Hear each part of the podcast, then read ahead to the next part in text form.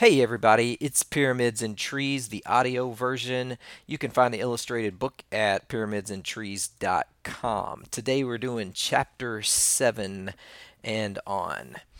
It all came from somewhere. Now this is going somewhere, I promise. It all came from our parents, at least for us. They themselves were already mountains of order of quarks rolled into atoms, rolled into molecules. So you roll that in, and let's just say that these fine folks gave us all the power that we humans have.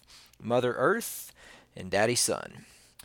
Now, Mama Earth spun out of his side across the cosmos over 4 billion years ago like a piece of flesh. And here we sit, 93 million miles apart. Now, the ancient storytellers have long had the sense that we were born from the earth. The Native American Apaches, they told of Isanaklesh, the conception of earth as mother. The Phrygians told of Sibyl. The Hindus in India told of Mula Prakriti. And in the Genesis account in the Near East, Chava, Eve, is the mother of all the living. She was taken from the side of the dude, Adam. So there was this pre-existing unity, and then the girl was just yanked out. Now, life is born in that thin place where the order from the sun collides with the cold chaos of Earth. The biosphere. Do you know the biosphere is only like a 12-mile thin skin around the Earth? So if the Earth were a basketball, all of the life on the earth, as a matter of fact, in the universe, could fit in the thickness of 3 sheets of paper. It's as if the sun's rays right here on this border impregnate Mama Earth. I know it's gross, but she gets living energy, and it's here that she gives birth to algae, trees, animals, and us. And maybe this is why the ancient mythologies insisted on Earth being a she. Fertile that queen is. So essentially, our material resources come from this girl, the earth, but our energy comes from the guy in the sky, the sun. And our lives are comprised of combining their forces right here in the biosphere into forms of power to create order and then to spend it. You might say that pretty much sums up all human activity. We might also say that power equals resources times energy. So put another way, we get all the mass from the planet that we live on and virtually all of our energy from the sun. 99% of all energy on Earth comes from this magnificent ball of nuclear fusion that we happen to sit next to.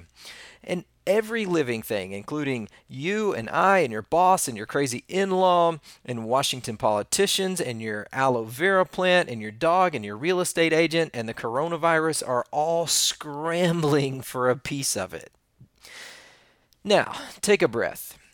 We're all fighting for Earth and sunlight. It's quite the prize, apparently. Now, on one hand, there's a lot of it. It's a big Earth, and Daddy Sun continuously smatters her with about 173 quadrillion watts of light energy around the clock. And on the other hand, we only capture a tiny fraction of it. And with this little daily dose of photons in this tiny sliver of a biosphere, we make the only life that we know of in the universe. Chapter 8, Life. So we don't know actually how life started. This part is at least as weird as how the universe started, but somehow this quest of order continued past quarks, past atoms, with the rise of tiny molecules. So one Wednesday about 4 billion years ago, a molecule named adenine hooked up with its crush, thymines, like junior high gossip, and cytosine and guanine, they swiped left for each other, and they were empowered with the energy from Daddy Sun. These little molecules were born, and molecule love ran free. Then the pairs found each other and decided to double date. It was a little more like polyamory. I know this part's gross, but somehow they eventually ended up in this big molecule orgy, made a lot of molecule babies. Don't want to know the details, don't understand the details, but this whole thing combined somehow and ordered itself into a self-copying, self-replicating machine called RNA. Mind is blown. Now, consider the following. These molecules were us, long before we were animals or even bacteria, we were combining energy and resources in apparent pursuit of order and power. And we found this recipe for how to get our precious power. It goes a little bit like this. Begin with a starter batch of order. That's me. So begin with me. Add a teaspoon of resource mass from the earth, or steal ready-made resources from another ordered thing if possible. It's a lot more efficient that way. Add some energy to it, mix it up, and digest. Now there we were, little molecules pushing our way up the evolutionary power mountain, and push we did, powered by Earth's molecular food and the sun's energy. Molecules bonding and surviving to create copies of themselves became more complex every generation. Soon, there were trillions of pairs bonding with other elements and making more selves. After a really long climb up the mountain, quarks into atoms, into molecules, nature finally presented us with this, a cell. It was the original self-replicating computer chip that programmed all of life, built on the magnificent order of things below. The cells, the first ones, were probably something like cyanobacteria. We're not really sure, but there she stands, this reproductive mother, the queen of order 3 billion years ago. The cell, take a bow, cell. The jewel of her heart was DNA, the engine of life. So for simplicity's sake, let's just say the earth and the sun gave birth to life. I cannot believe I wasted 20 pages of a book for that. But here we are, all of life bound up and intricately balanced in the blissful state of homeostasis in a cell. Chapter 9, Homeostasis. Now, through trial and error, DNA's descendants got really good at making babies. A crucial key of cells' replication was its ability to fix its own internal errors before moving on. This was crucial. Cells and DNA are not only self-replicating, but also self-repairing. A cell must get its own house in order before it's in any condition to go conquer the world or obtain any more power. If it's damaged, if it has missing or disordered organelles or nucleotides, it gets sick and it can't replicate. The pyramid that it's built on starts to get holes in it, and the cell dies before it reproduces. Now, at its core, each single cell requires homeostasis. So the early life forms, they evolved to first have their own molecules in balance before they could go light up the world. And they did. Life spread everywhere.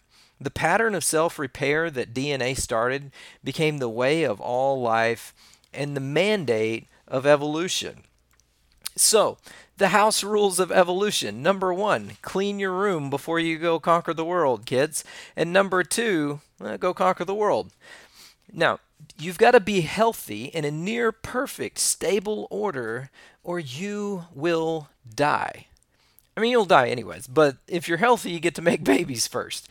Now, DNA is a freaking pro. The worst replication error rate that we found in human DNA, as it makes copies of itself, is only 1 error out of 100, which is like making a 99 on a test, and that's the worst you've ever done. But it could be as little as 1 in 1 billion errors. DNA is amazing. Now, to survive the chaos, nature kept busy all these years evolving backup plans and redundancies to get the entire organism stabilized if something was off. It wasn't only DNA that had to self-balance, it was every living thing that would be scaled on it. Every cell has to figure out how to repair cell damage. Every tissue has to figure out how to heal. Every organ and system and organism spent 3 billion years of life and death becoming what many doctors call self-healing organisms. We are homeostasis finders. We are balance keepers. We are chaos order balancers. With every warm-blooded mammal, It's impossibly complex interconnection of hormones, trip sensors, temperature regulators, and balancing mechanisms like cochlea and growth hormones and brain-muscle synaptic patterns and oxygen-muscle-based heart rate, response systems, and blood clotting chemicals. Life is built on top of balance, on top of balance, on top of balance. Chapter 10, The Quest. Successful organic material continued its conquest. Each time it replicated, this new order called life faced the chaos of its random natural environment. The most fitting copies survived to spread. It was like March Madness, DNA versus the universe. In every bracket, order versus chaos, order versus chaos, order versus chaos, DNA versus the world.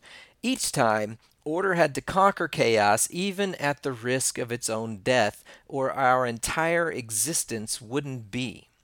The force within that searched for order had to be greater than the DNA's own need to survive. It's kind of like love had to be stronger than the fear of death. Poetic, I don't know. The pattern continued. 1, get your stuff together. 2, throw yourself out into the world and die making babies. Now, maybe that's why it's a theme of epic movies.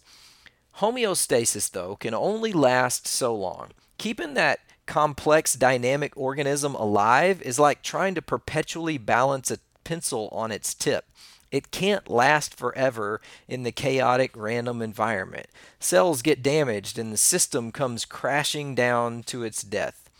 Now, keeping the big crash from happening is called staying safe, and there are lots of ways organisms can do this. But the reality remains that with a tip of the top of the tower, the entire tower can too easily collapse. A single blood clot can kill an organism. A man texting while driving drifts into the other lane. One tiny mishap at the top, the whole system kerplunks. Avoiding a crash can't guarantee a system to live, though. The traumatic death of a pencil crash is only one way to die. The system can also suffer a death from 1,000 paper cuts or starve. This is death from the inside out. So there'd always come a time when DNA would brave a chaotic suicidal attempt at propagating life before the pencil fell. It has no other choice. It is the quest that conquers chaos by turning it into order. Epic. So every system braves a roll of the dice. Life evolved as a gamble. Order rolls the dice against chaos and wagers it all to reproduce. Order folded into order, folded into order. Over the long course of history, it continued to win just barely enough that life proliferated everywhere, always kept in check, though, by the threat of chaotic death. Every time order won, it regambled all of its winnings by creating another generation of more powerful life. It was like a cosmic game of double or nothing with the winnings just piling up. So this guy, the cell, dying is a way bigger loss than a thymine molecule dying. Over time, order continued its march, getting more and more powerful and more ordered each generation until eventually it expressed itself in what we now call the evolution of biological complexity. Now, there's no such thing as just evolution. There's only co-evolution with life battling chaotic forces. So order evolved like a fractal, with each branch of the tree of life defined by each environment's unique situation of chaos. I'll skip a few billion years, and let's just say eventually, this happened. It's the biological family tree, and it looks a little bit like a brain. It's just one giant tree of life. You can Google it to see that everything on Earth is connected. And the fun thing is, 99% of all organisms that have ever lived on planet Earth are no longer even here. Now, the whole time that this tree was happening, a paradox was also growing. See, while this chaos order battle of evolution created that weird-looking tree fractal thing, it also simultaneously created an upside-down tree. a hierarchy within each one of us. Quarks into atoms, into molecules, into organelles, into cells, into organs, into systems, into the organism that we are. Each level of us is in order, in near perfect balance, and it's folded in to the next to create the giant that you and I are. Now, 75 trillion cells of me typing on a computer in a room of a house, on a street, in a city, in a country, all on Mother Earth. And it's all bound up in a wonderful state of homeostasis.